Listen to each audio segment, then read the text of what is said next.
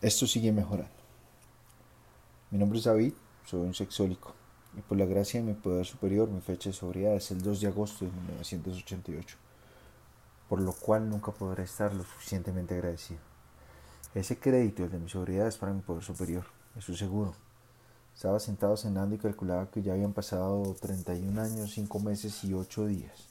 Y cada uno de esos días a su manera ha sido un milagro. Y eso es un poco de lo que me gustaría compartir con ustedes esta noche. Después de mi primer año de sobriedad me dijeron que todo seguiría mejorando. Y esa ha sido la simple descripción de mi experiencia en Sexólicos Anónimos. Todo sigue mejorando.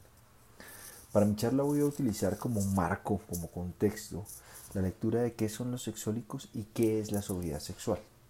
A través de esa lectura, que iré recorriendo durante mi charla, pues voy a desarrollar mi compartir. En primera reunión a la que yo asistí de Sexólicos Anónimos utilizamos esas lecturas y la lectura comienza así. Solo podemos hablar por nosotros mismos. Como ya han compartido otros oradores y como lo describe elocuentemente una persona, si Alcohólicos Anónimos es la última casa en la cuadra para aquellos que lo necesitan, entonces Exólicos Anónimos es el baño de afuera detrás de esa casa, de, la cuadra. Por cierto, eh, confesando uno de los momentos que más me avergüenza a lo largo de este programa es cuando mi padrino me dijo, David, una lectura que dice, impulsado por 100 formas de temor, autoengaño egoísta y autocompasión. ¿Qué te parece si se te ocurren 100 formas en las que hayas tenido miedo. Y la verdad es que solo se me ocurrieron 72. Todavía llevo esa carga hasta el día de hoy, solo 72. Miren, gran parte de lo que nosotros respondemos a nosotros mismos en las reuniones, en nuestra literatura, en reuniones como esta que estamos teniendo hoy, está más allá de la comprensión de la mayor parte de nuestra sociedad. Y el mensaje sigue cambiando. Sin embargo, soy muy consciente de que a menudo todavía hay mucha soledad en la sociedad. Es muy importante estar juntos y de hecho somos los únicos que podemos hablar por nosotros mismos. Una de las cosas que nos da poder para continuar con lo que hacemos a diario es lo que nos entregó Alcohólicos Anónimos. Porque cuando Alcohólicos Anónimos empezó por allá en 1935, la situación era más o menos la misma. Los alcohólicos simplemente eran una causa perdida. Para ellos no había esperanza no iban a mejorar, los alcohólicos los podían ser metidos en instituciones, internados, marginados o tolerados de algún modo mantenidos más o menos aislados, ¿cierto? Pero no había esperanza. Y de repente, a partir del 10 de junio de 1935, hubo esperanza. Por cierto, esa fecha es la fecha del último trago del Dr. Bob, su primer día de sobriedad. Es muy similar para nosotros. en el libro blanco, Roy habla sobre la, la, edición de la revista Time que se publicó en 1974. Así que siempre nos han necesitado y ha habido personas a nuestro alrededor que sabían que posiblemente había alguna ayuda disponible a través de la recuperación de los 12 pasos. Sin embargo, solo podemos hablar por nosotros mismos. La naturaleza especializada de sexólicos anónimos se puede entender mejor en términos de lo que llamamos sexólico. Uno de mis recuerdos más espectaculares en el grupo de Nashville fue un domingo por la noche en el que Harvey habló de lo triste que estaba porque su padrino estaba a punto de morir. Su padrino se quedó mirando a Harvey y le dijo, mire Harvey, tercer paso, déjelo ir, suéltelo, extendiendo las manos con los dedos abiertos y las palmas hacia arriba enseñar de soltar, déjelo ir. Y lo hicimos aquí en Nashville, soltamos y lo hacemos de nuevo y por supuesto lo dejamos ir. Entonces, más adelante iba con mi esposa manejando por la autopista y de repente por la ventana derecha del auto que iba delante de nosotros apareció una mano haciendo esa señal. Y lo más chistoso es que por la ventana izquierda, por la del conductor, al rato apareció otra mano como haciendo esa señal. Nos reímos todo el tiempo de regreso a Nashville porque sentimos que era un mensaje confirmando lo que se nos había dicho. Sin embargo, a pesar de esto que les estoy diciendo, esta noche les estoy transmitiendo la historia de un hombre que murió hace ya casi 32 años y cuyo mensaje se está llevando a cabo. Y ese es el mensaje que llevamos cada vez que tenemos una reunión, cada vez que levantamos, contestamos el teléfono cuando alguien llama, cada vez que leemos la literatura del programa, cada vez que nos tomamos de la mano, sea lo que sea, lo más misericordioso para mí es lo cercano que es nuestra confraternidad con la confraternidad de alcohólicos anónimos, según mi experiencia. Pero de hecho, si algo no funciona para mí en SA, tengo 800 reuniones en AA por semana, las cuales me puedo entrar, puedo elegir entre ellas y entrar, porque es prácticamente lo mismo. Las lecturas son muy similares, la apertura del capítulo 5 y todo eso, de modo que el nombre sexólico nos vincula a esta inmensa reserva de éxito espiritual que representa alcohólicos anónimos y la esperanza que se le daba al alcohólico en su recuperación. Nosotros en SA somos muy especializados. ¿A qué me refiero? Yo los conozco a todos ustedes, los conozco porque yo estoy mentalmente enfermo. Y ustedes también están mentalmente enfermos. Eso lo tenemos en común. A ver, que si yo pedí esta enfermedad, no, no la pedí. ¿Que me inscribí en algún sitio para tenerla? No. ¿Pero la tengo? Sí. Nadie se registra en algún sitio para ser diabético. Nadie quiere que su páncreas deje de funcionar, que sea resistente a la insulina y todo lo que eso conlleva. Simplemente pasa. Y una vez que pasa, pues, ¿qué hacemos? O lo aceptamos y vivimos nuestras vidas con esa consecuencia, o no lo hacemos. Esa es la naturaleza especializada de sexólicos anónimos. Oigan, los sexólicos se han situado ellos mismos fuera del contexto de lo que llamamos lo bueno y lo malo. Puedo recordar lo solo que yo me llegué a sentir en mis épocas por allá atrás cuando tenía seis años. Pero al final de la primera reunión en la que asistí, que decían, estábamos haciendo la conexión verdadera, estábamos en casa, habíamos llegado. Yo escuché eso y comencé a llorar. En ese momento yo tenía 42 años y tenía mucho, mucho, mucho tiempo buscando un hogar. Simplemente no encajaba. Y como cualquier buen adicto, mi enfermedad era crónica, progresiva. En una reunión un compañero compartió que debía tener sus formatos de pedido perfectos y que tenía que revisar 20 formatos primero para tener uno perfecto, solo para realizar un pedido. Eso fue antes de las computadoras, cuando eso no existía Excel ni nada de eso. Yo estaba pensando, bueno, yo no soy ese tipo de perfeccionista. Y luego me di cuenta de que realmente no era perfeccionista en nada. Usted piensa que puede hacer todo perfectamente. Y eso es lo que está pasando por dentro. Iba a tener ese mundo perfecto. Yo era el rey, un rey muy benévolo que pensaba que el sexo era realmente importante. Y fue simplemente ese aislamiento, salirse del contexto de lo que llamamos lo bueno y lo malo. Y yo no sabía que era una cuestión de bien o mal. Pensé que era justo lo que debía tener. La historia de Roy en el libro blanco donde habla de aprender a guardar un secreto cuando quería. No recuerdo cuál era el secreto, creo que se estaba chupando un dedo, ¿no? Eh, si mal no recuerdo, en mi caso, tenía un montón de secretos que guardar. Mis secretos comenzaron cuando yo tenía cuatro años. Mi enfermedad yo la puedo rastrear desde los cuatro años en adelante. Yo me quitaba la ropa en público, fantaseaba compulsivamente con, con cosas, en su mayoría de cuentos de hadas, y no podía parar. Simplemente se apoderó de toda mi vida. Luego fui castigado, supongo más precisamente por boyerismo de niñas en el patio de recreo. Me paraba bajo el tobogán para ver debajo de sus faldas cuando tan solo tenía cinco años. Luego fui atrapado, nos, nos detuvieron, estábamos desnudos con otros niños intentando actuar sexualmente. No sabíamos qué diablos estábamos haciendo. Yo tenía siete. Cuando tenía diez años, descubrí la masturbación. Mi primera compañera de fantasías para masturbarme fue mi madre. Luego pensé, bueno, esto, no está bien. Así que la cambié por una mujer también mayor que vivía cerca. Pero lo que no cambió fueron las fantasías y la masturbación compulsiva, que una vez que comencé, nunca pararon hasta que a los 42 años llegué a esa fraternidad. Sin embargo, pensé que había un problema porque cuando tenía 13 años recuerdo una pregunta en una clase de educación sexual. La profesora preguntó, ¿Cuánta masturbación es demasiada? Y la respuesta fue, si te estás lastimando, probablemente sea demasiado. De hecho, yo me lastimé a lo largo de los años haciendo cosas, pero nunca me pareció demasiado. Pero a los 13 años supe que algo andaba realmente mal. Sexo con animales, travestismo, uso de pornografía en todas sus formas, fantasías, boyerismo, sadomasoquismo, múltiples fantasías y aventuras adúlteras. Fui bastante minucioso, ¿verdad? Después de mi primera reunión, pasé por una oficina donde tenía escondida una colección de pornografía. La agarré y la boté, la saqué. Y luego, en ese momento una mujer habló de que ella usaba ropa.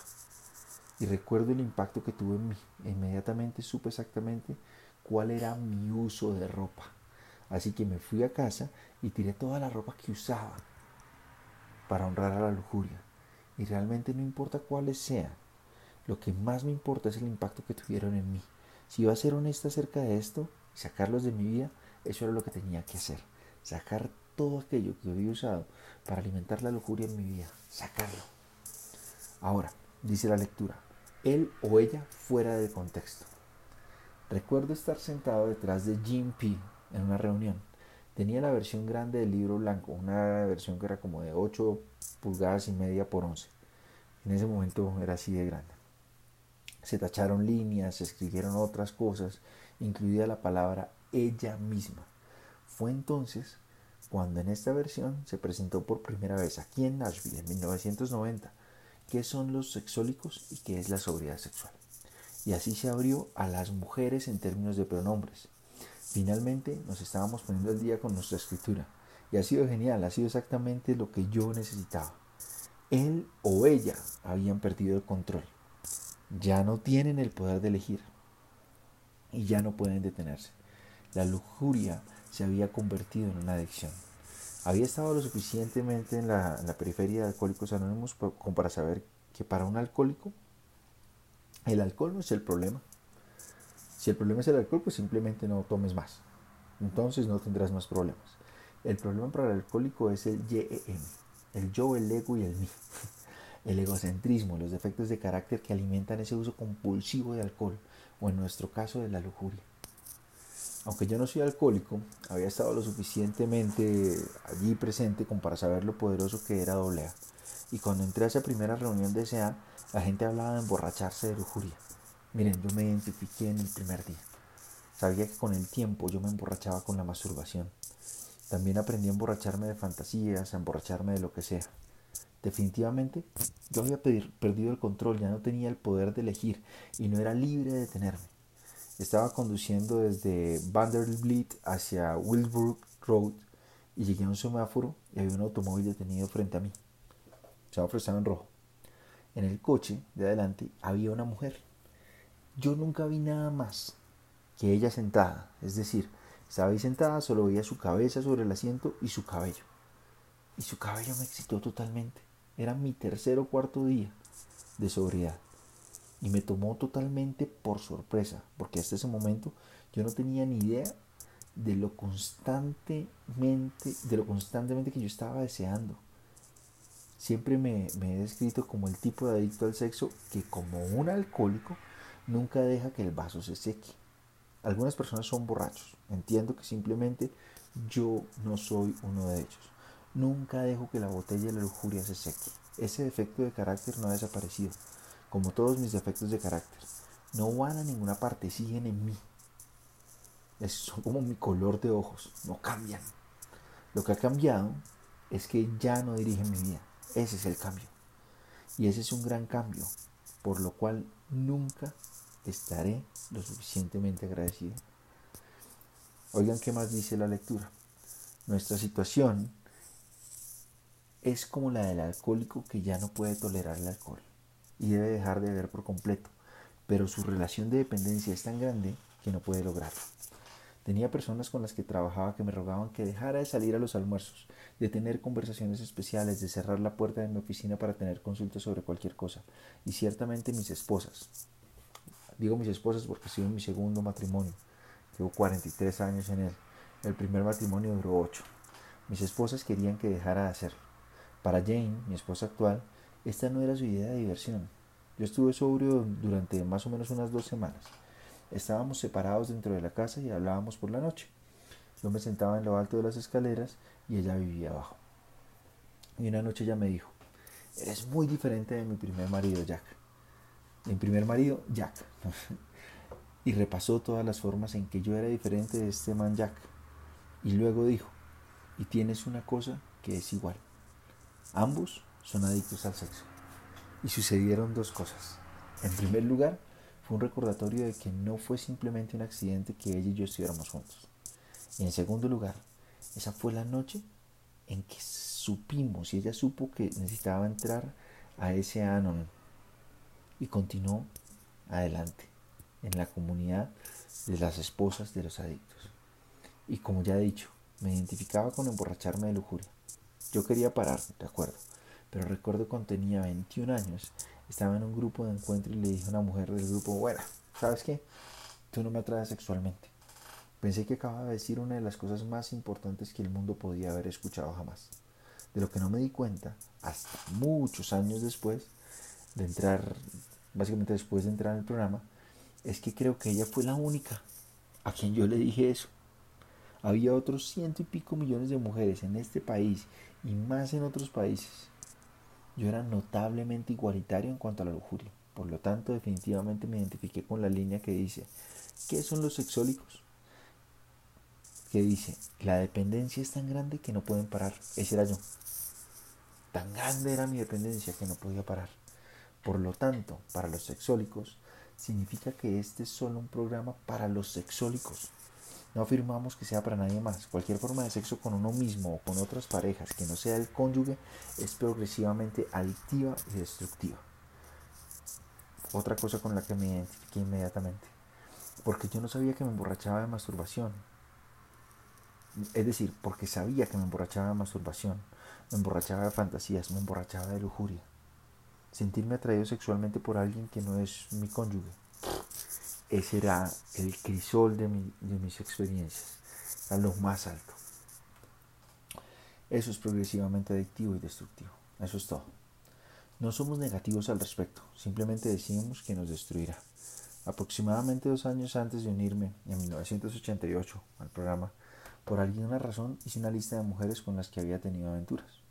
Recuerdo que me sorprendió en primer lugar la longitud de la lista, un montón. Y segundo lugar, porque el problema ocurría con más frecuencia. Había periodos de tiempos más cortos entre las nuevas aventuras. Es decir, antes era una mujer, me demoraba un tiempo, pero poco a poco ese, ese tiempo entre una y otra se iba reduciendo.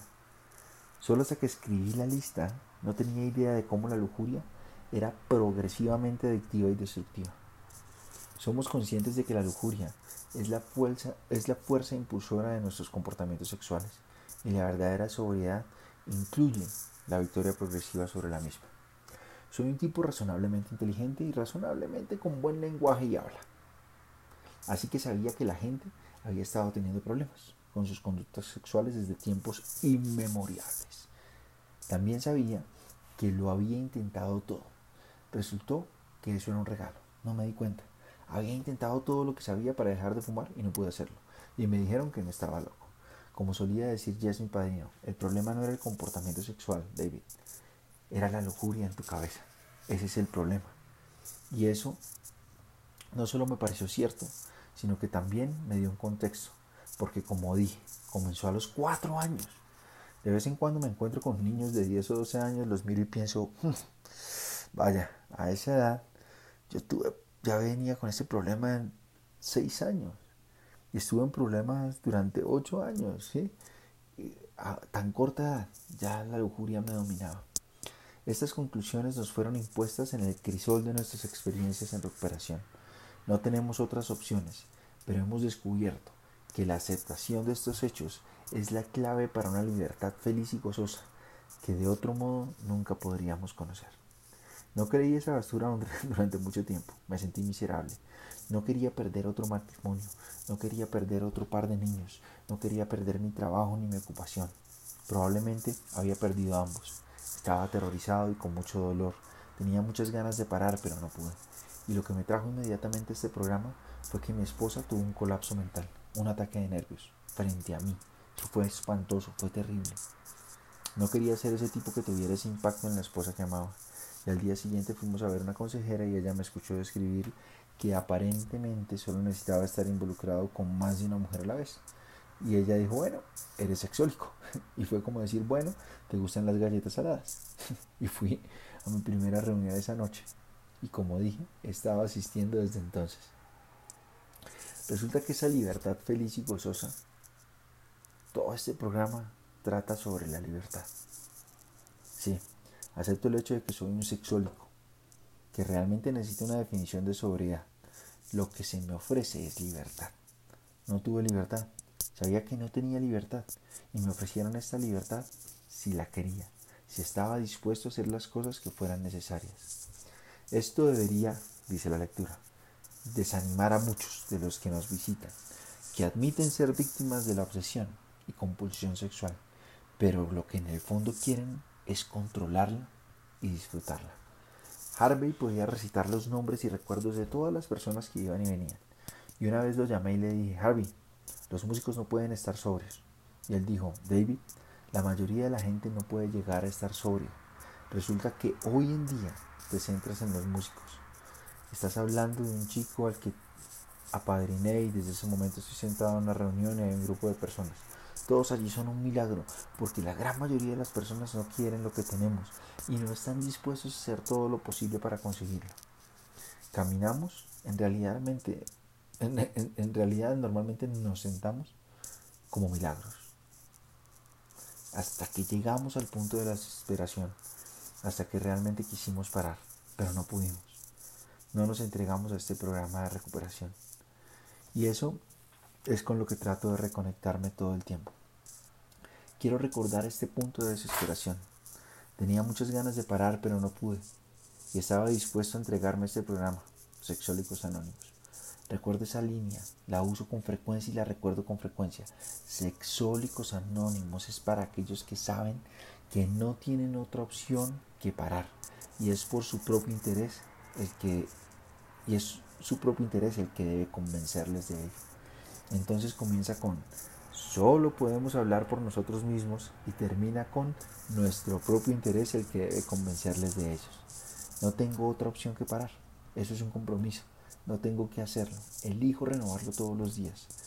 Hay un tipo que simplemente se horroriza cuando alguien me llama y me dice que está que estaba tan sobrio, que había estado trabajando un buen programa y que simplemente había consumido. Los escucho y digo, mejor tú que yo. Y él simplemente piensa que eso es terrible. Creo que es mi interés personal el que intentaré quedarme y seguir regresando. La última línea del 12 y 12 dice que en este programa la humildad basada en el anonimato es la mejor salvaguardia que SEA pueda tener, humildad y anonimato. Anonimato en términos de secreto de nuestra identidad, si alguien lo necesita. Y también el anonimato en cuanto a entrar como iguales. Todos somos iguales en este programa. Todos llegamos con un problema común y afortunadamente tenemos una solución común. La oración del séptimo paso dice, Creador mío, estoy dispuesto a que tomes todo lo que soy, bueno y malo. Te pido que elimines, elimines de mí cada uno de mis defectos de carácter, que me obstaculizan en el camino para serte útil. Dios, odio esa frase. Él va a dejar algunos defectos allí. A ti y a mí, compañeros. Dame la fortaleza para que al salir de aquí cumpla con tu voluntad. Amén. A lo largo de los años he descubierto que la gratitud, decir gracias Dios, es la forma en que suelo hacerlo, es el mejor solvente para el resentimiento, la mejor solución para el resentimiento. Yo tengo resentimientos como cualquiera, no funciona mejor para mí que para ustedes. Y la gratitud es la solución que actúa más rápido. He probado todo tipo de, soluciones. Uno es trabajando los pasos y todo eso. Todo está bien. Pero la gratitud es lo que mejor funciona. El sábado pasado por la noche, uno de los participantes en la reunión dijo, nunca he conocido a una persona miserable y agradecida. Y me encanta esa línea. No soy capaz, si estoy agradecido, de ser una persona miserable y agradecida. Al hacer las paces y cambiar lo que necesito cambiar para que David se mantenga sobre un día más, he descubierto que hay dos constantes que me mantendrían agitado y alimentarán los resentimientos, especialmente la falta de gratitud. Una de las constantes es aferrarse a algo que ya no sucede. De hecho, se lo digo a la gente porque es verdad. Ese es el significado literal de la palabra resentimiento. Re significa otra vez, sentir es sentir en latín. El resentimiento es tener un sentimiento fuerte sobre algo. Puede que sea negativo, puede que sea positivo, pero en realidad no está sucediendo. Ahora bien, si algo no sucede realmente lo llamamos fantasía. ¿Y sabes qué? Las fantasías no me son particularmente útiles. No creo que sean útiles para ninguno de nosotros. Entonces, cuando me involucro en resentimiento, me involucro en resentimiento fuerte sobre algo que no está sucediendo. Es una fantasía y tengo las herramientas para abandonarla. Solo necesito usarlas. La otra constante en mi experiencia en términos de cambiar las cosas la encontré por primera vez cuando hice las paces en la tumba con mi padre. Es esperar que alguien sea diferente de lo que realmente es. Eso es lo que hago con las fantasías, ¿no? Creo que el mundo es mágico en el que David hace que la gente haga cosas como se describe en el libro grande. La gente hace las cosas que yo quiero que hagan, como yo quiero que las hagan, y todo eso en lugar de aceptar cómo son las personas en realidad. Esas personas pueden ser terribles, pueden ser maravillosas, pueden ser simplemente promedio. Así es como es la realidad. Y fue en este mismo edificio, hace 30 años, donde Robin M. dijo, las expectativas son resentimientos premeditados. Esa es una puerta de libertad. Puedo tener expectativas si quiero. Si quiero esperar que las personas sean diferentes de como son, puedo hacerlo. Y es un resentimiento premeditado. ¿De quién es la culpa? Pues mía. No depende de nadie más. Harvey me mintió una vez. Lo he perdonado hace mucho tiempo. Él dijo, David, si empiezas a pensar en algo, será negativo en dos minutos. Nunca ha tardado más de un minuto como máximo. Cada vez que empiezo a pensar en algo, termina siendo negativo. Finalmente me di cuenta de que estaba obsesionado. Obsesionarse es pensar en algo más de una vez, a menos que haya habido un cambio de hecho o circunstancia. Y se me ocurrió que se me ocurrió la ley de David.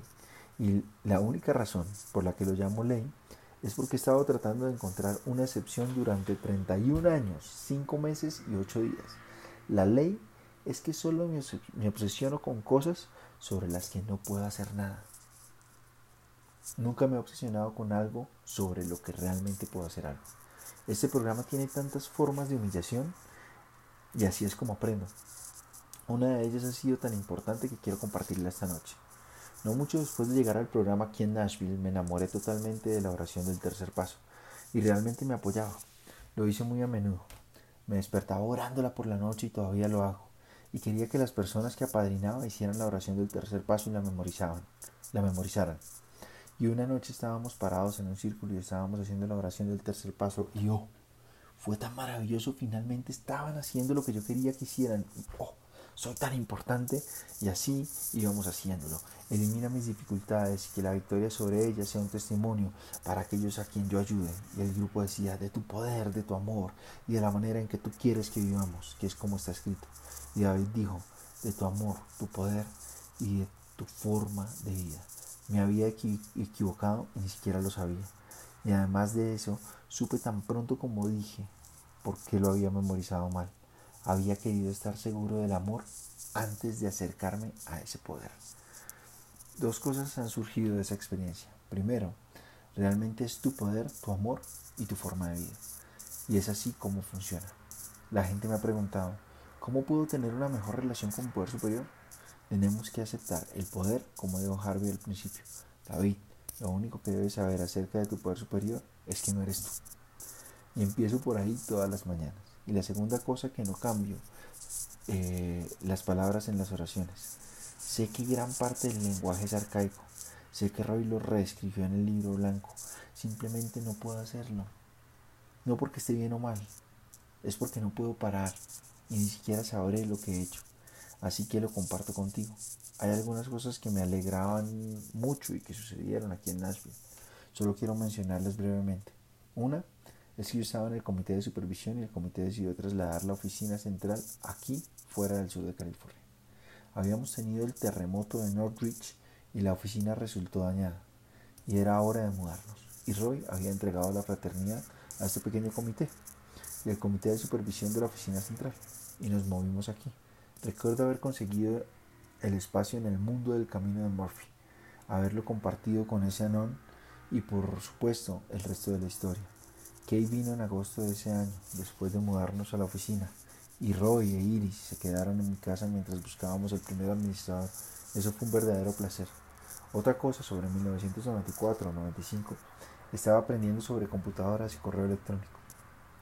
Y por capricho miré hacia arriba a ver si SA.org estaba disponible. Y así fue. No tenía idea de qué hacer con eso. Entonces llamé a Dicon y le pedí que tomara ese nombre. Entonces lo tomó. Y ha sido el nombre de nuestro sitio web desde entonces. Y por cierto, no quiero que vayas, pero hay otros sitios a los que no quieres ir. Y me, lo estás escuchando. No vayas allí. Así que no lo comprobé. Pero otros me lo dijeron y resultó ser cierto. Lo último, me alegra mucho, es que hace 20 años me permitieron editar la revista 6 durante varios años y luego he vuelto a ser editor durante los últimos cuatro años. Esta es la edición de diciembre, Milagros en la Recuperación, y es un gran placer trabajar en ello. También es mucho trabajo y vale la pena hacerlo, y siguen apareciendo cosas nuevas. Justo hoy alguien preguntó sobre el pago del envío del ensayo al extranjero y ni siquiera pensé en eso. Estoy seguro de que muchas otras personas lo han hecho, así que veremos si podemos hacerlo en los próximos meses. Creo que se necesita algo de ingeniería, pero no es imposible.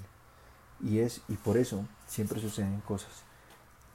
Y el modelo que espero para esto es siempre el Grapevine, la publicación de A y hasta cierto punto lo imitamos. Tenemos un camino por recorrer, pero es un día a la vez. En agosto celebramos los 40 años de Sexólicos Anónimos y copias de ese número de 40 años que contiene mucho de nuestro material histórico están disponibles en la misma en la, en la mesa de literatura. Entonces, lo último que quería compartir es que he estado lidiando con un carácter bastante importante, con un cáncer bastante importante en el hígado desde el mayo del año pasado. Y hace unos días estaba leyendo el 2 y 12 con un compañero. Y esta fue la lectura. Hace unos días. Hemos visto a sufrir de enfermedades persistentes, inmortales sin apenas quejarse, y a menudo con buen humor. Y sigo diciendo que gran parte de la lucha contra el cáncer es como este programa, es muy parecido. Y con esto voy a mi último tema y termino. Como la mayoría de las personas hemos descubierto que podemos afrontar nuestros grandes problemas tal como aparecen, pero también, como otros, a menudo descubrimos un desafío mayor en los problemas menores y más continuos de la vida. Nuestra respuesta está en un desarrollo espiritual aún mayor. Solo de esta manera podremos mejorar nuestras posibilidades de vivir una vida realmente feliz y útil. Y a medida que crecemos espiritualmente, descubrimos que nuestras viejas actitudes hacia nuestros instintos necesitan someterse a revisiones drásticas. Nuestros deseos de seguridad emocional y riqueza, de prestigio y poder personal, de romance y de satisfacciones familiares, todos ellos deben ser atemperados y redirigidos. Hemos aprendido que la satisfacción de los instintos no puede ser el único fin y objetivo en nuestras vidas. Si anteponemos los instintos, tenemos el carro delante del caballo. Seremos arrasados hacia atrás, hacia la desilusión. Pero cuando estamos dispuestos a dar prioridad al crecimiento espiritual, entonces y solo entonces tenemos una oportunidad real. 2 y 12, página 114. Y eso es lo que me aferro y lo que les dejaré esta noche. Solo con crecimiento espiritual podemos tener la libertad que encontramos aquí, la libertad de la recuperación. Solo con crecimiento espiritual podremos tener esa libertad todos los días. Y solo con crecimiento espiritual podemos tener el deseo de conservar esta libertad que obtenemos al transmitirla en cada oportunidad. Y por eso, nunca, nunca, nunca podré estar lo suficientemente agradecido. Dios los bendiga a todos ustedes. David M., Oregón, Estados Unidos, 1945-2023.